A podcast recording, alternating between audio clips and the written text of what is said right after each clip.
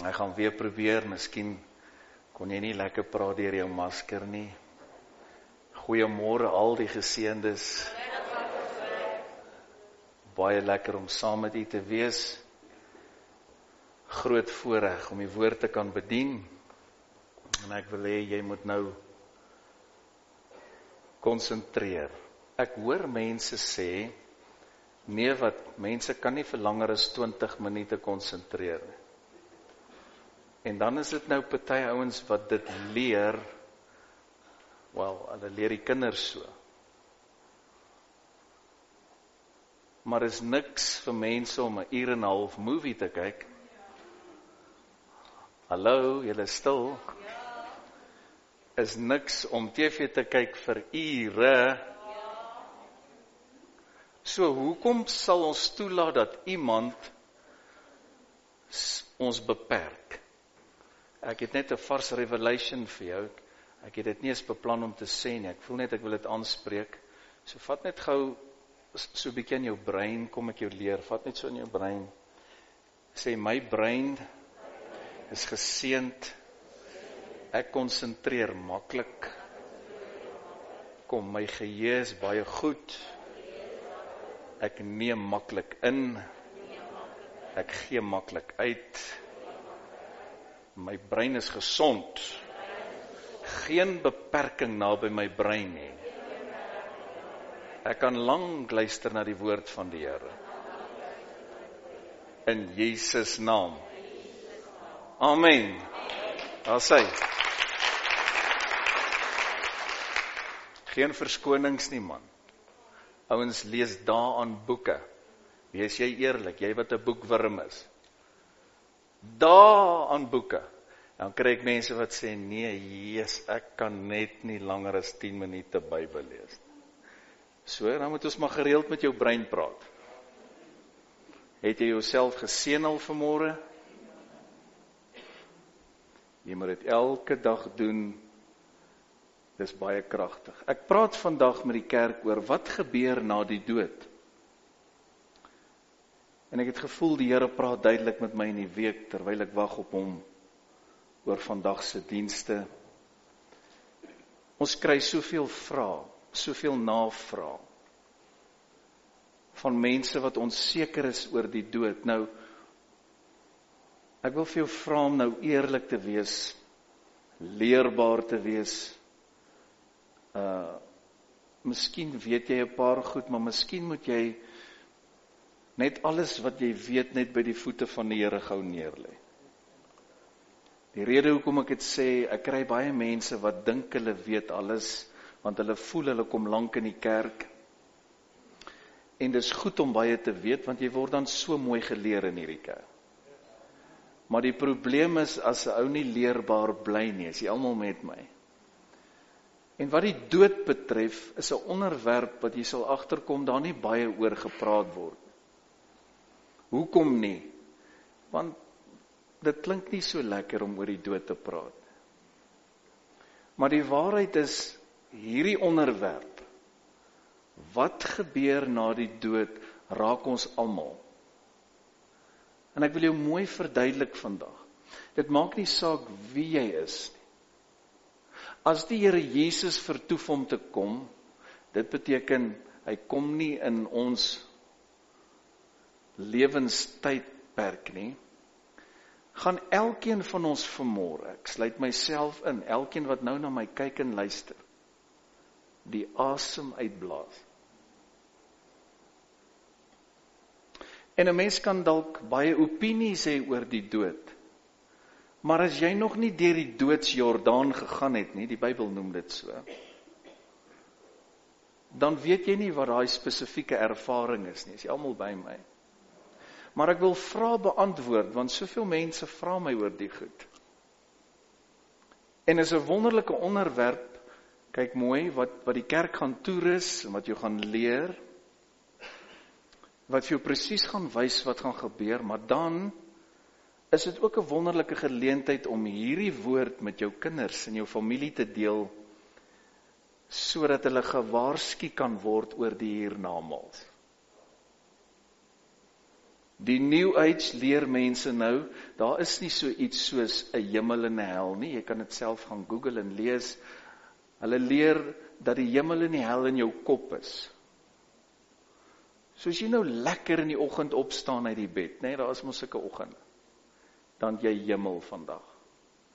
Dis wat hulle leer. As jy sleg voel, en party ouens klim gereeld met so slegte gevoel uit die bed uit dan is dit nou hel. Nou ek wil dadelik vir jou sê mense gaan 'n verskriklike surprise kry.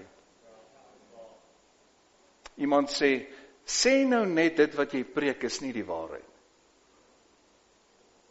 Sê nou net daar is toe nou nooit hiernamaals. Ek wil net nou mooi luister, dit gaan jou baie seën. Ek wil net 'n ander vraag vra. Sê nou net dit is die waarheid. Ag kom, reageer net asseblief. Hm? Hierdie ouens wat skielik sê hulle is ateëste. En ek sê dit in liefde. In hierdie kerk veroordeel ons niemand nie. Ons wens siele vir die Here. Kom, die kerk word toegerus hier. Maar mense wat so graag sê hy's 'n ateïs, dis eintlik maar net om sy lewenstyl te regverdig want nou leef hy in sonde en nou nou voel hy niemand kan hom accountable verantwoordbaar hou nie. Want hy sê gou uh pastoor Herman hy sê ek glo nie in God nie, so moenie met my praat oor hom. So hy maak jou eintlik stil. En ons deel baie met die goed. Jy vra vir iemand, pastoor Jabie, kan ek vir jou bid, nê? Nee, hoeveel keer het al met ons gebeur? Dan sê die ou nee, dankie, ons glo nie in die Here. En dan hoor jy later hy's toe nou in elk geval dood. Maar die Here stuur 'n gesalfde om vir iemand te bid. Nou dom kan jy wees in asemhaal? As die Here iemand op jou pad stuur, as jou pastoor vir jou wil bid, sê asseblief moenie ophou nie. Hoekom? Luister mooi wat die Here met my gepraat het. Ek deel met jou goeie goed vandag. Sê mense deesdae so vinnig hulle glo nie in God nie.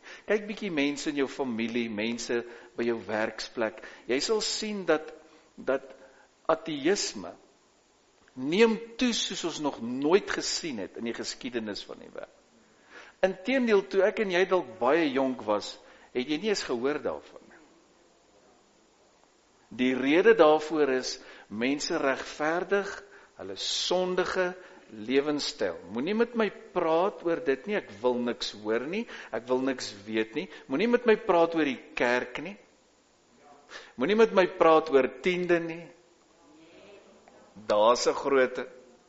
Want ek glo mos nou niks nie. Nou wil ek net vir elke ateës sê en ek sê dit in liefde.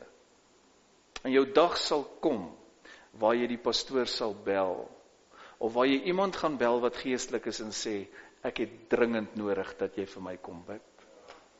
Daar gaan 'n dag kom en ons gaan vir niemand om seer te kry nie. Maar jy hoef nie 'n profeet te wees om te weet dat daar sal 'n dag kom waar jy op jou knieë sal kom soos die verlore seun in die varkhok opgeëindig het. En hy vir homself moes sê, "Maar nou gaan ek opstaan en ek gaan terug na my Vader toe, daar waar daar oorvloed is." Sien die duiwel mors met mense. Hy wil jou laat glo dat daar nie hiernamaals is nie. Wil jy moet dit mooi verstaan, ek lê eers 'n fondasie, kan twee sondae hieroor bedien. Want as jy nie glo in 'n hemel en 'n hel soos die New Age nie, dan kan jy doen net wat jy wil. Jy kan sondig net soos wat jy wil, want jy's nie verantwoordbaar. Accountable bly steeds beter pastoor Janskies. Sekere Engelse woorde is net druk dit net beter uit. Maar vir ons wat in die woord van die Here glo, ons het 'n verantwoordelikheid om ons kinders kom nou, ons kleinkinders. Ek het net gisterand na 'n hele dag in Middelburg toe by die huis kom, toe roep ek my gesin bymekaar en toe bid ek vir hulle almal en ek seën hulle. En ek sê in hierdie huis kom Jesus eerste. In hierdie huis word die Here gedien. En ek wil vir jou vra, liewe pa, jy wat nou kyk, spoor jy jou kinders aan om saam met jou aanlyn te kyk as jy dalk by die huis is. Ons het 'n verantwoordelikheid om met ons families te deel oor die Here. Wat gebeur na die dood en ek wil hê jy moet hierdie woord share en jy kan hom sommer preek. Ek gee jou toestemming. Uh net in die week was ek by groot pastoorsvergaderings, dan kom hulle so en sê Henry, ek preek jou goed. Hulle luister oor ons. Nou jy's welkom om my goed te preek, want ouens vra het jy copyright? Ek het. When you copy me, just do it right.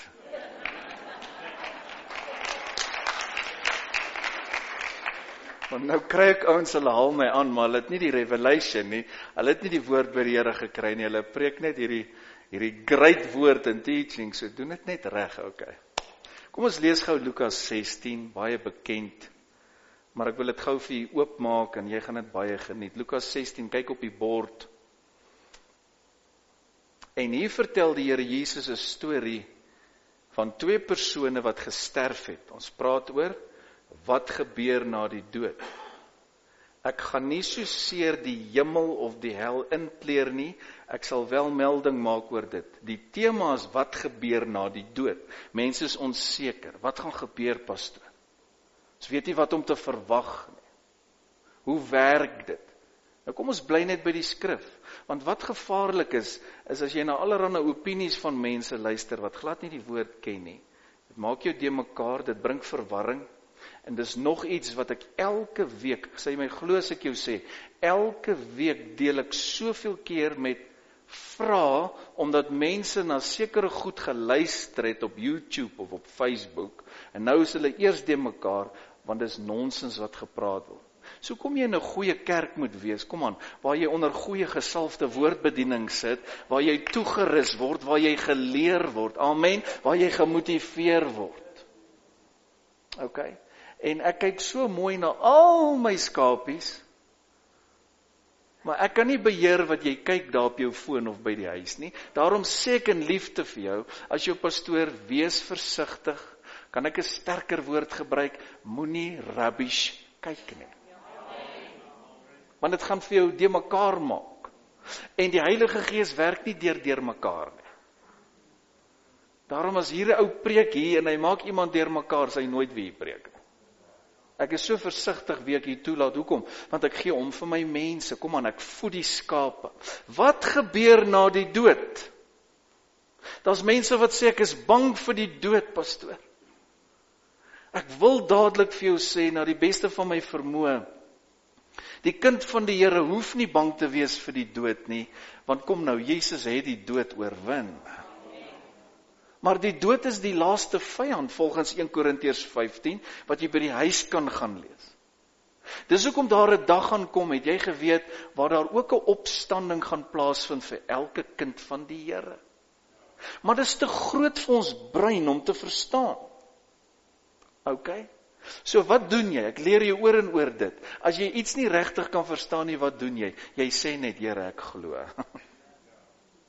So Christus het klaar die dood uit opgestaan, maar daar gaan 'n dag kom wat die kind van die Here, die ontslapene wat in Christus is, ook uit die dood gaan opstaan. Maar wat gebeur nou as ons ons asem uitblaas en ons sterf? Nou kom ons kyk na wat Jesus sê en dit lyk vir my hierdie is 'n storie wat wel gebeur het. Ek gaan nou vir jou wys. Hy sê daar was 'n ryk man Ons nie iets wat hy opmaak nie. Daar was 'n ryk man, laat ek die woord vir jou mooi oopmaak. En hy het purper en fyn linne gedra en elke dag vrolik en weelderige lewe en daar was, almal sê was. Hy wys vir ons dit is so, dis waar. Daar was 'n bedelaar met die naam van Lazarus wat vol swere voor sy poort gelê het en hy het verlang om hom te versadig met die krummels wat van die ryk man se tafel val.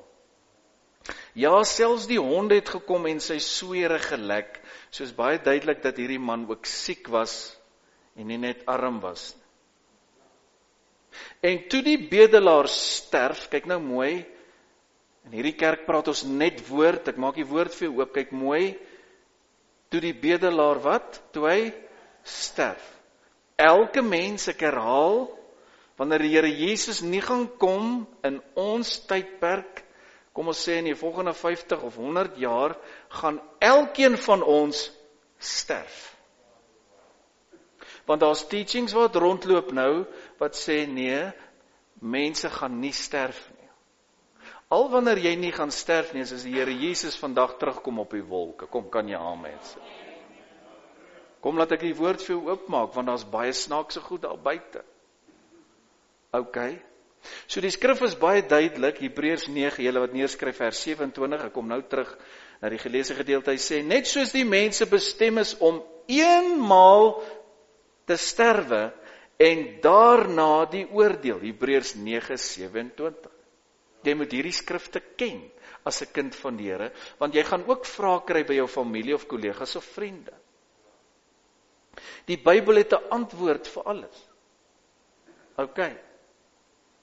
So toe die bedelaar sterf, kyk daar, is hy deur die engele weggedra na die boesem van Abraham. En die ryk man het ook gesterwe. Twee persone wat gesterf het. En is begrawe.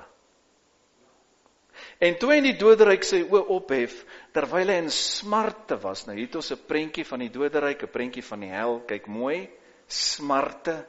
Jy kan daai woorde vir jou onderstreep as jy wonder hoe dit in die hel gaan wees. sien hy Abraham van ver af en Lazarus aan sy boesem. En hy roep en sê: "Vader Abraham, wees my barmhartig in hierdie vlam." soos baie duidelik dat daar vlamme in die hel is.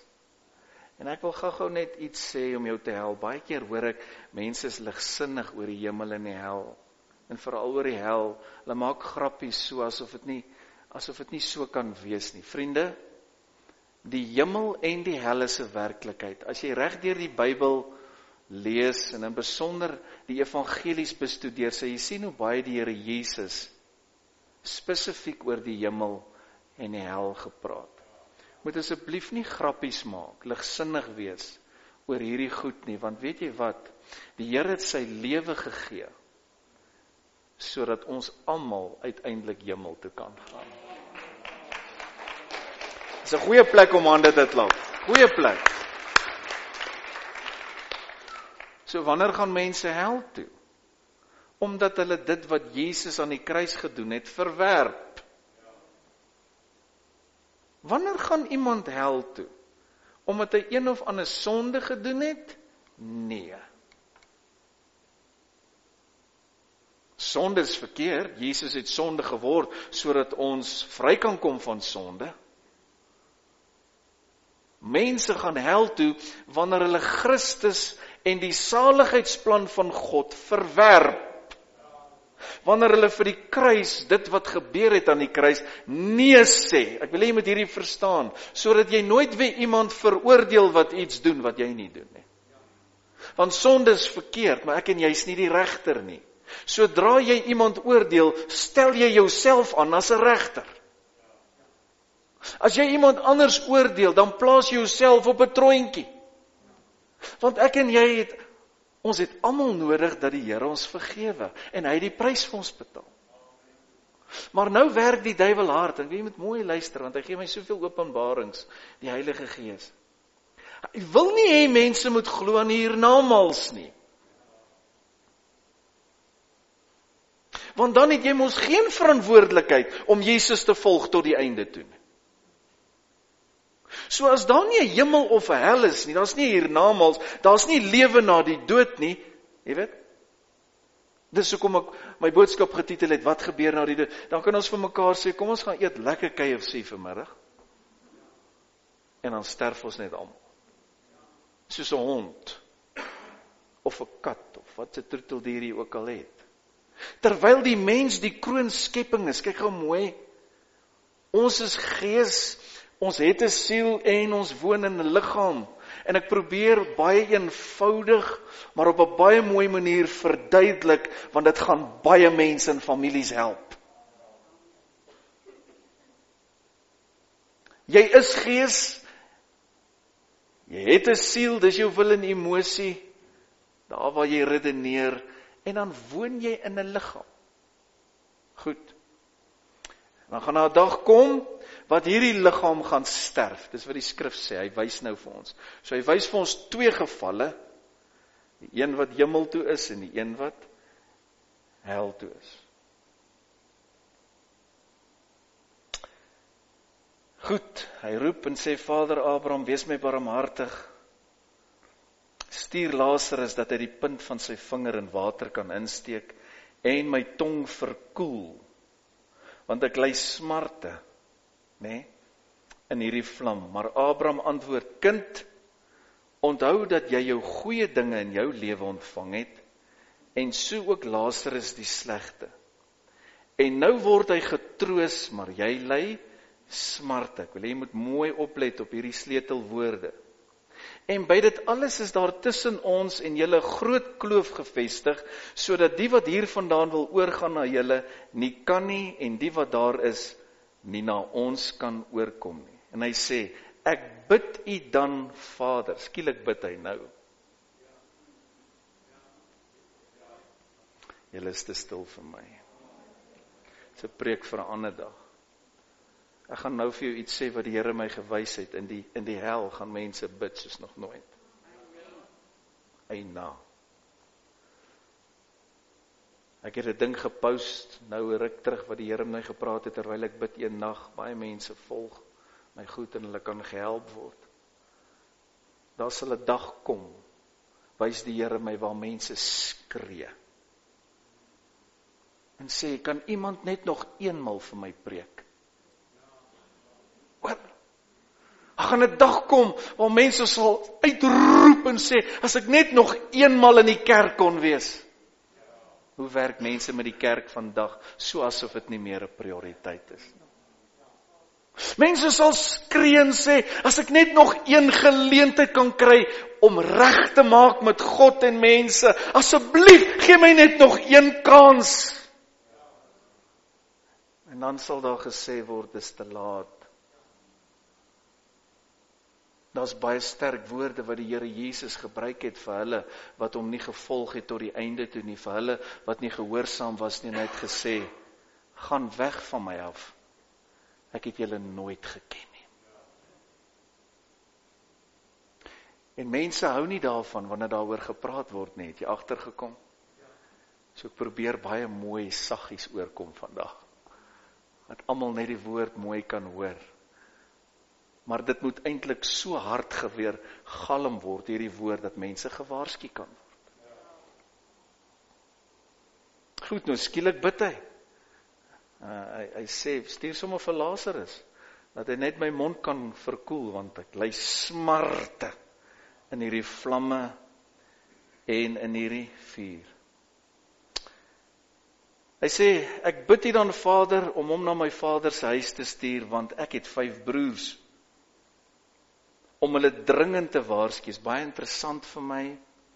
En ek gaan volgende week meer daaroor praat, maar jy sal nadat jy jou asem uitblaas, wat gebeur na die dood, gaan jou jou sintuiglike waarneming baie skerper wees as ooit vantevore.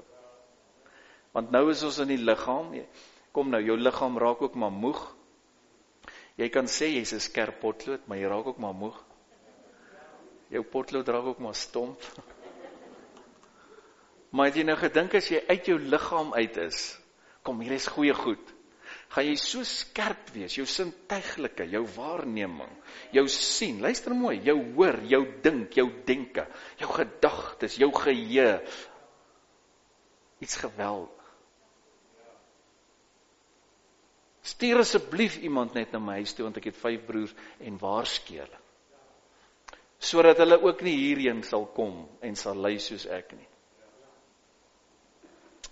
En toe sê Abraham vir hom maar, hulle het Moses en die profete. Dit is nou die die Ou Testament. Met ander woorde, dit is so goed ek sê vir jou, jy het die woord. Die Jood lees nie die Nuwe Testament nie, hy lees net die Ou Testament. Hulle die woord. Het jy dit? Hy sê laat hulle na die luister. Nou kan jy verstaan hoe belangrik is woordbediening.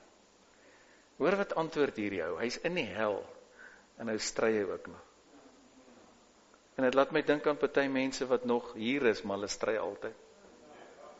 Wat altyd vir die pastoor sê hoe moet dinge gedoen word. Kyk, ek kan 'n dik boek skryf.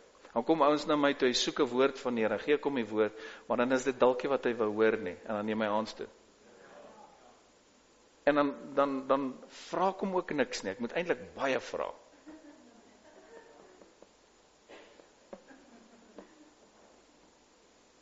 Hoor wat antwoord hy? Nee, Vader Abraham. Maar as iemand uit die dode na hulle gaan, sal hulle hulle bekeer. Kan ek gou vir julle sê, kom so 'n bietjie met humor. Ons sal baie keer dooies opwek in die kerk en dan sal van julle sê hulle was nooit dood nie. OK nee, hier's nie so iemand nie, alraai. Want dis wat mense doen. Mense wat godsdienstig is maak so. Nee, Vader Abraham.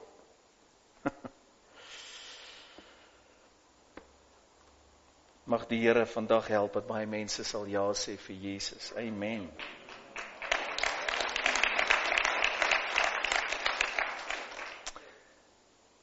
Hy sê as hulle na Moses en die profete nie luister nie, met ander woorde as hulle na die woord nie luister nie, is iets moois vir jou vir jou familie of vriende as iemand weer met jou stry. As jy met iemand Bybel praat, dis so deel van ons lewe. Die Here is ons alles en iemand stry met jou oor die Bybel, moet jy weet hy sal nooit by deurbraak uitkom nie want die woord van die Here is prioriteit. Alles sal verbygaan, maar die woord sal nooit verbygaan. Nooit. Dis hoekom kyk ek altyd, ek bedien baie pastore hierdie week gekom, hierdie week wat nou kom, hulle kom van oral. Ek wil net graag altyd by 'n pastoor weet, wat preek jy? Wat teach jy? Want dan gaan daai woord bevestig kan word met wonders en tekens. Want die Here het gesê ek bevestig my woord, dis hy almal by my met wonders en tekens. Maar as daar nonsens gepraat word, ekskuus, want alles is nie altyd goed wat jy op die TV kyk nie. En ek's glad nie krities nie, ek beskerm my mense. Moenie dink as jy deur elke Christelike kanaal op die TV gaan, daar's baie goed wat glad nie goed is nie. Daarom moet jy altyd alles meet aan die woord. Woordbediening is 'n gawe. Goed. Hy sê as hulle dan na die woord nie luister nie, die Moses en die profete nie, sal hulle nie oortuig word nie al sou iemand ook uit die dode opstaan. Nou, ek wil net hê jy moet so 'n bietjie saam met my visualiseer. Kan jy dink uh jou boetie, want die konteks was mos nou ses broers. Die een is nou in die hel en die vyf is nog op aarde. Kan jy dink jy het jou boetie laat begrawe, kom ons sê 10 jaar terug of 20 jaar terug? Ek meen jy weet hy's dood. Kom, ek wil jou ek wil jou laat visualiseer dat jy die woord mooi inneem. En skielik klop hy aan jou deur. En jy dink eers, "Jesus, ek moes nooit daai pille gisterand gedrink het nie."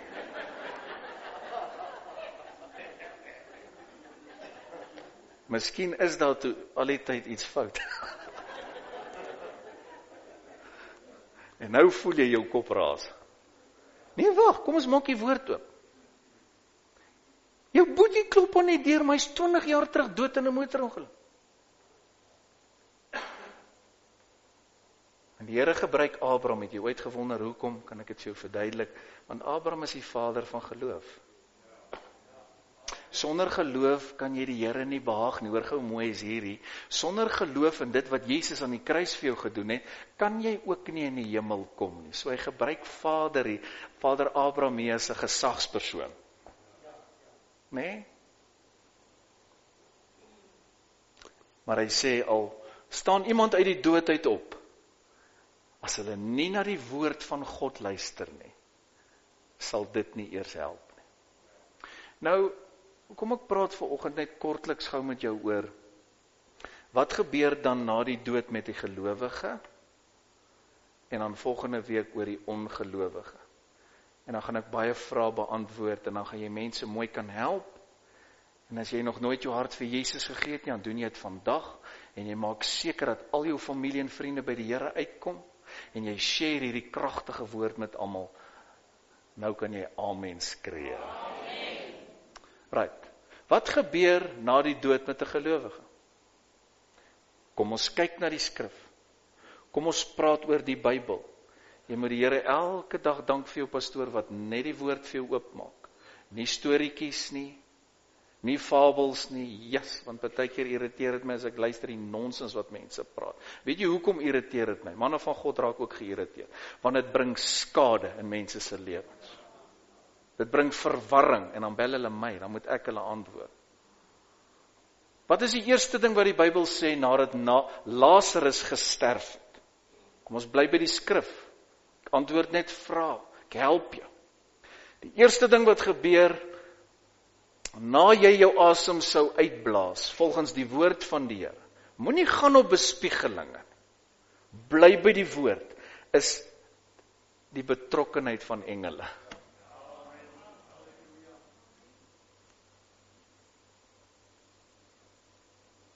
Het almal 'n engel by hulle? Nee. Die gelowige ja. Luister mooi. Want ons lees dat die Here Jesus sê, die engele hou die aangesig van die Vader dop vir hierdie kleintjies. Want anders word jou kleintjie word gebore, daar's 'n engel by hom of by haar. En dan gee die Here elke mens se geleentheid, kyk hoe mooi is hierdie om reg te maak met Jesus. En en ons weet nie presies hoe lank is daai engel betrokke nie, maar daar's 'n engel by jou volgens Jesus, maar hy verwys spesifiek na kindertjies in daai konteks. Met ander woorde, as kindertjies seer gemaak sou word, daai engele hou die hou die Vader se aangesig dop en dis asof hulle sê, "Moet ons gaan, release ons net want ons vernietig hierdie ouens in een oomblik." Hoeveel van julle het al gevoel dat daar so iets kan gebeur daar by jou? As jy hoor van molestasies en verkrachting, ekskuus dat ek dit goed by die naam noem of lelike goed of kindertjies wat misbruik en mishandel word, dan voel ek ook baie keer ag Here, release net daai engel gou. Hmm. So kom ons bly by die skrif. Die gelowige het 'n engel by hom.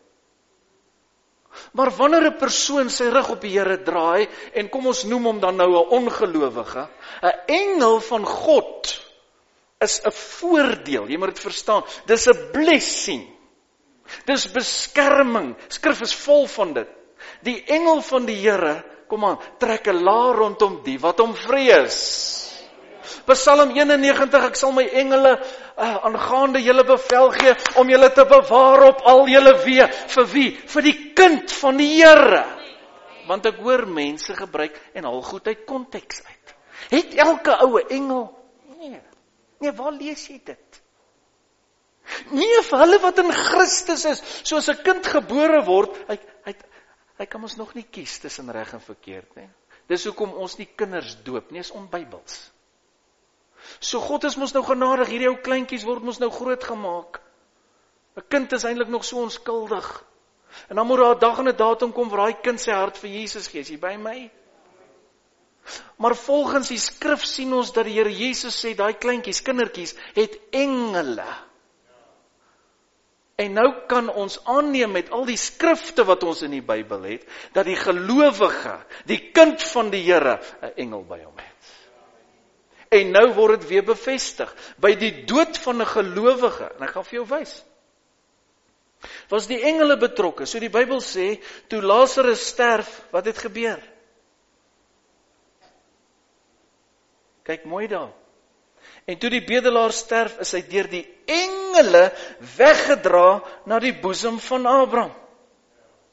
Wat het gebeur met die ongelowige? Dit wil ek eintlik volgende week net bedien, maar net om vir die konteks mooi te verduidelik. Wat het gebeur? Was daar engele by hom? Daar het jy dit. Kom aan, geniet julle die woord van die Here. Kom ons bly by die skrif.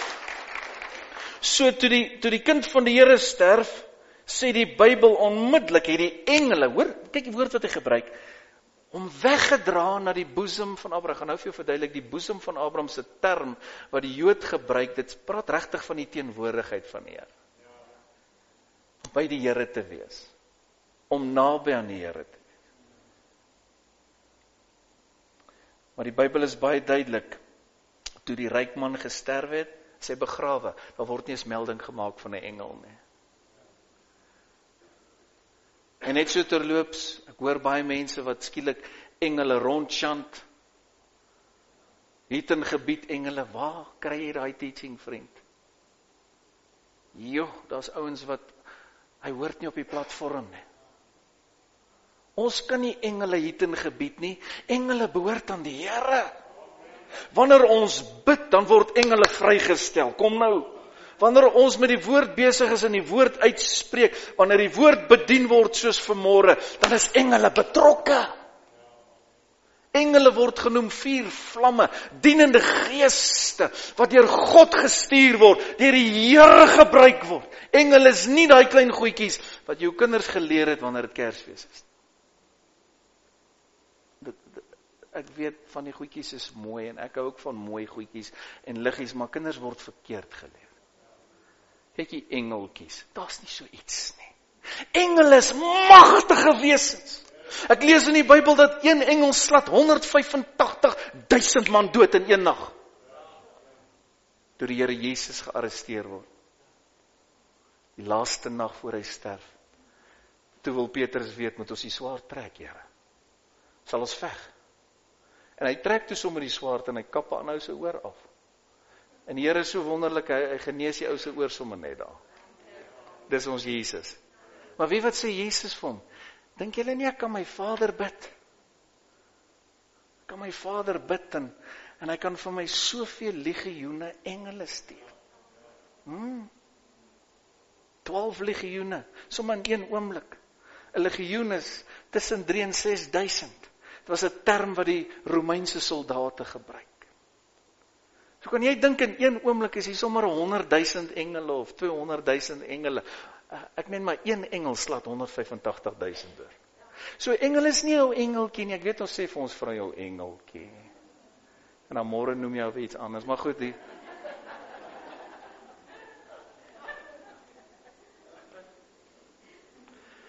Wat gebeur na die dood? Bly net by die skrif. Wanneer jy jou asem gaan uitblaas, liewe kind van Here, ek bring vir jou goeie nuus, gaan 'n engel betrokke wees by jou. Prys die Here. Wow, dis amazing. Dis wat so lekker is wanneer ek kinders van Here begrawe. Ek het gister my oom begrawe. Ons was baie close. My pa se boetie. En nou is daai daai hele gesin, boeties en sissies almal nou in die hemel. Maar dit is maklik om iemand te begrawe wat die Here gedien het, wat in die kerk was, wat Jesus liefgehad het, want jy weet waar hy is, jy weet waar sy is, nê? Nee? So wat gebeur na die dood? Wat gebeur wanneer jy jou asem uitblaas? Jy staan by iemand, hoeveel keer sien ons pastore dit nie? Ons het baie met dit. Wat gebeur? In een oomblik staan die engel van die Here daar. Ons lees soveel stories van waar mense sê, ek sien 'n engel. Ek sien engele in my kamer. Weet jy wat gebeur?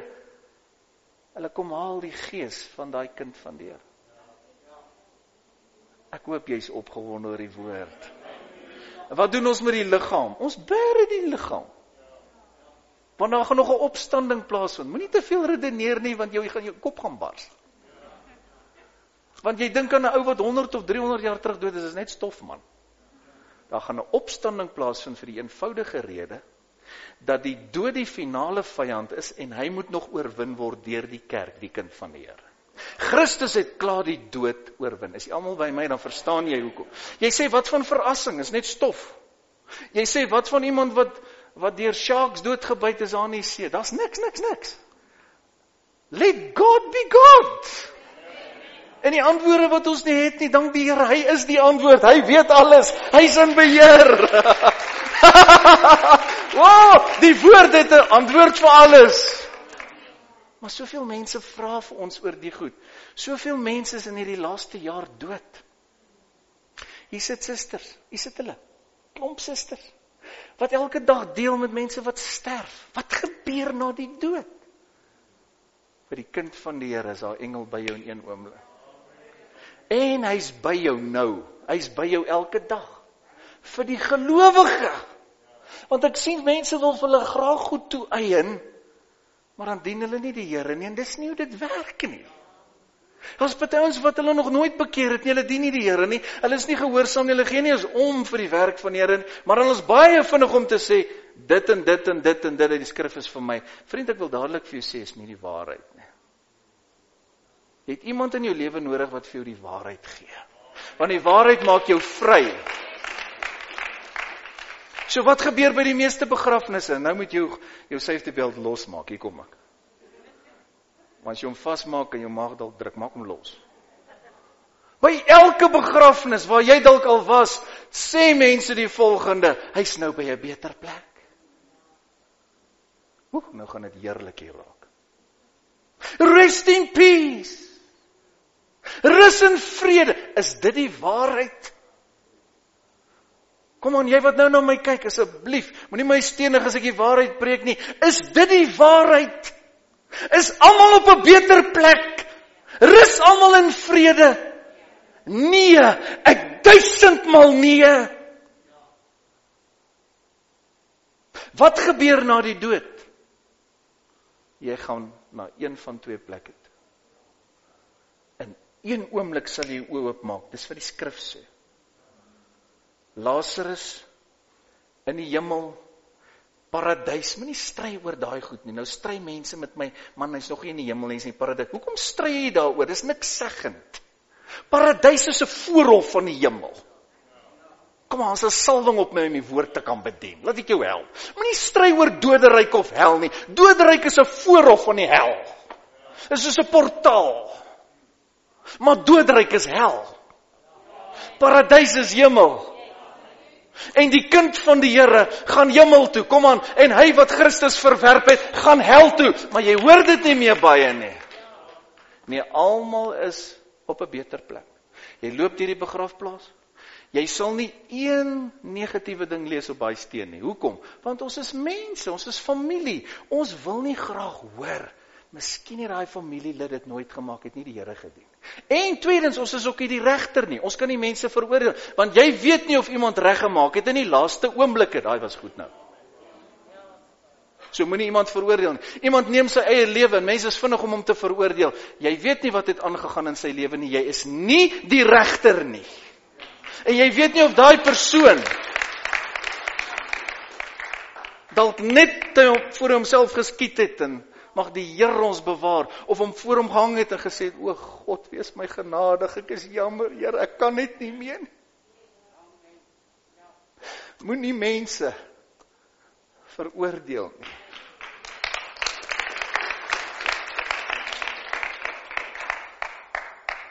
Ek moet klaar maak wat gebeur na die dood? Jy's by een van twee plekke. Kom ons kyk na die gelowige Hy word weggedra deur engele. Dis vir my amazing. Want die engele is betrokke by die kind van die Here. As jy nou dink aan 'n geliefde, jou pa, ma of iemand wat jy almoes begrawe jare terug wat die Here gedien het, en baie keer dan dan wonder ons wat met daai persoon aangaan, want party van hulle is in 'n koma en party van hulle is gesedeer en ons ons weet nie hoe seer dit hulle en wat gaan aan nie, maar hierdie behoort vir jou so bemoedigend te wees, die engel van die Here is by hulle. It's amazing. Right, ek gaan vinnig hier deur. Halleluja. Die Bybel sê weggedra tot in die boesem van Lazarus. Ek wil vir iets moois wys en leer wat jy dalk nog nooit gehoor het. Dis 'n term wat die Jood gebruik. Sê saam met my boesem. Van die man sal nou net dink, "Wel, ek weet dan van my vrou se boesem."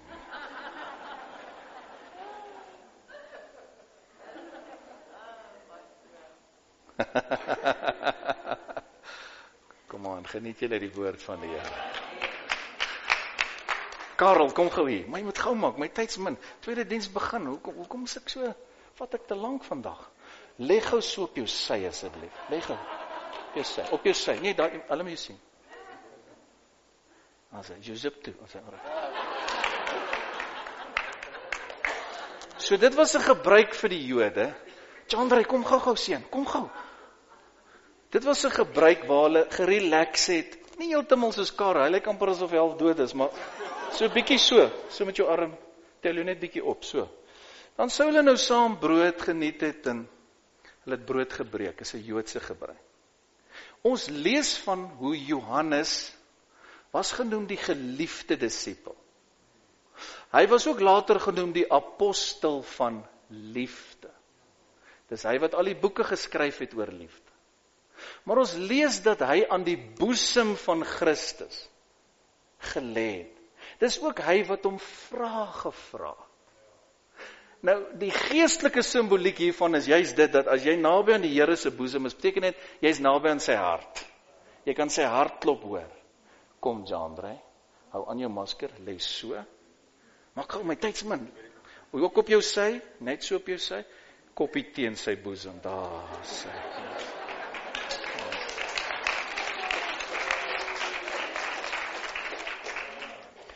So nou uit die aard van die saak is hier 'n pragtige liefdesverhouding.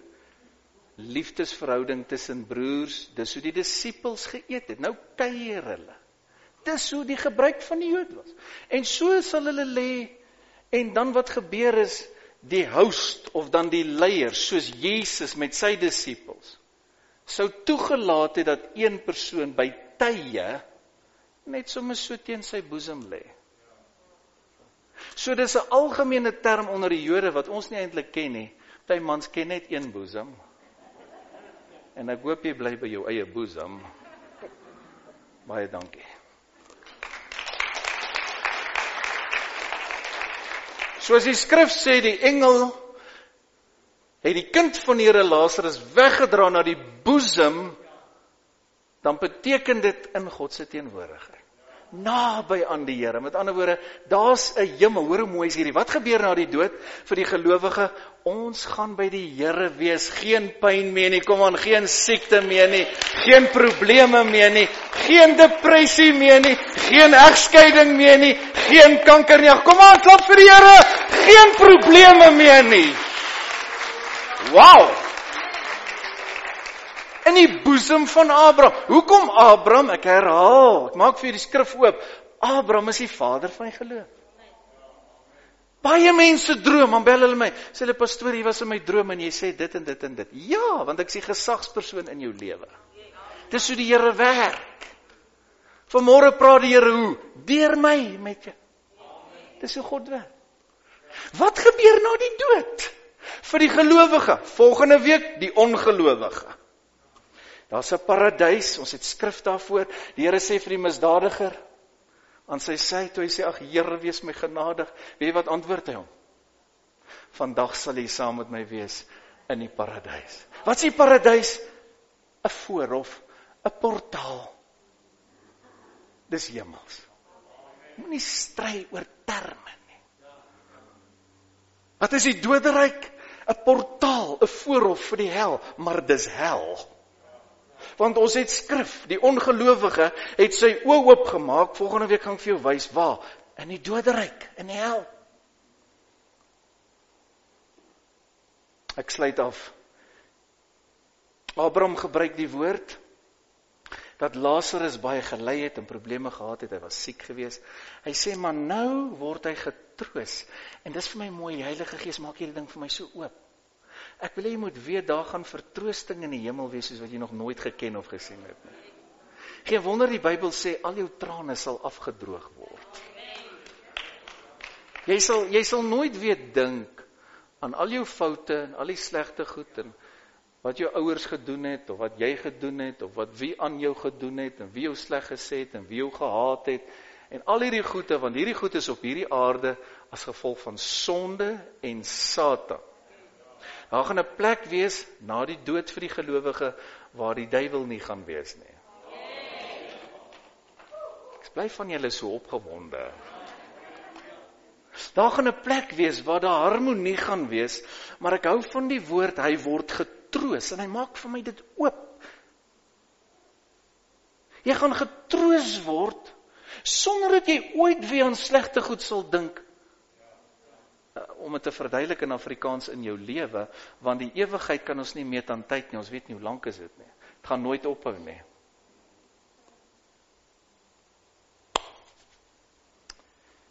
Ah, die woord is soos 'n vuur in my. sien julle uit na die hemel? Sal jy almal saam hemel toe vat? Kyk gou hier. 2 Korintiërs 5:1. Ek het nog 3 skrifte dan sê ek amen, dan moet jy gou loop. Hy sê want ons weet dat as ons aardse tentwoning afgebreek word, ons 'n gebou het van God, 'n huis nie met hande gemaak nie, ewig in die hemele.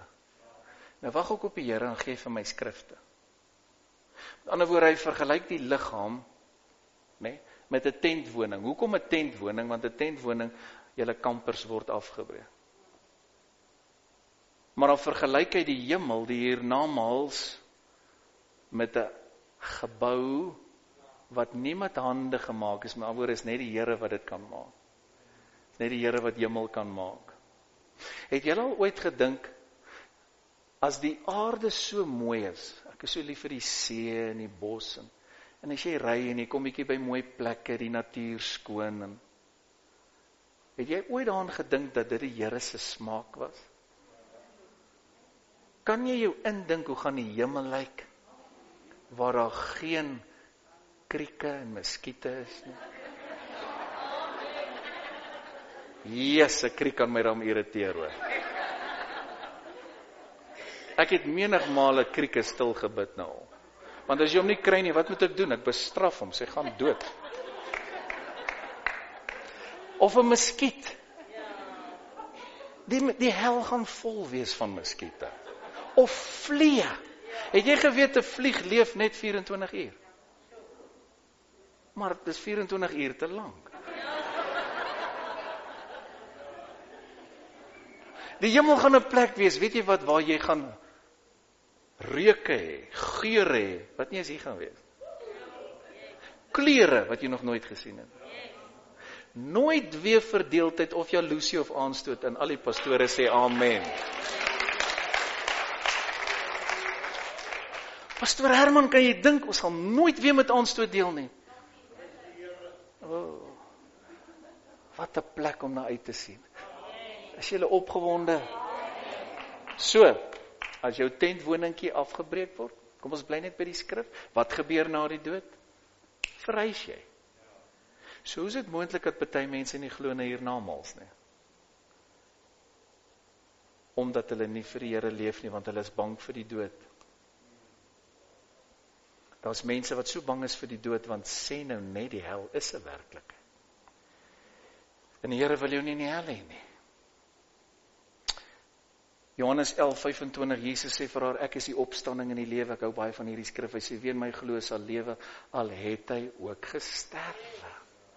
So ek gee net vir jou wonderlike skrif in konteks van my tema. Wat gebeur na die dood vir die gelowige? Hy wat geglo het, hy lewe. Jy gaan meer lewendig voel as wat jy nou voel. Kom sê gou vir jou langs aan jou, kry net bietjie lewe, kom sê net vir iemand. Maar daar gaan 'n dag kom waar jy as jy uit hierdie liggaam gaan uitkom. Ek weet nie hoe moet ek dit sê nie, want dit gaan bo natuurlik wees. Jy gaan al jou sintuie alles gaan perfek wees. Ek meen jy gaan jy gaan 100% funksioneer in 'n verheerlikte liggaam. Daar gaan nooit eers weer 'n kwaad gedagte by jou opkom nie.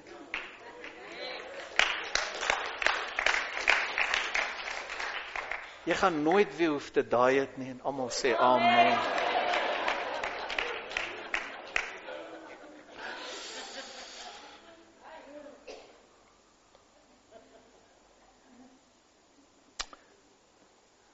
My gebed vandag is dat u gestig en opgebou sal wees, maar dat jy ook hierdie woord dan sal share dat al jou familie en vriende gewaarsku sal. Volgende week sal ek dan praat oor wat gebeur na die dood met die ongelowige. Kom ons staan. Here baie dankie vir u woord. Die woord is die waarheid en ons gee al die eer, al die lof, al die dank. Baie dankie Here dat U so intens belangstel in ons almal. En Here, ek bid dat baie mense sal regmaak met met Jesus. Nou ek bid nou, jy wat nou kyk, jy wat nou luister, wil jy nie net nou die Here Jesus in jou hart nooi? Ek help jou gou. Bid agter my aan sê net Here Jesus. Ek gee my lewe vir U. Ek gee my hart vir U. Vergewe al my sondes. Was my in U kosbare bloed. Maak my 'n kind van God. Skryf my naam in die boek van die lewe. ek kies om U te volg tot daardie dag wanneer U my gaan kom haal. In Jesus naam. Amen. Kom ons gee die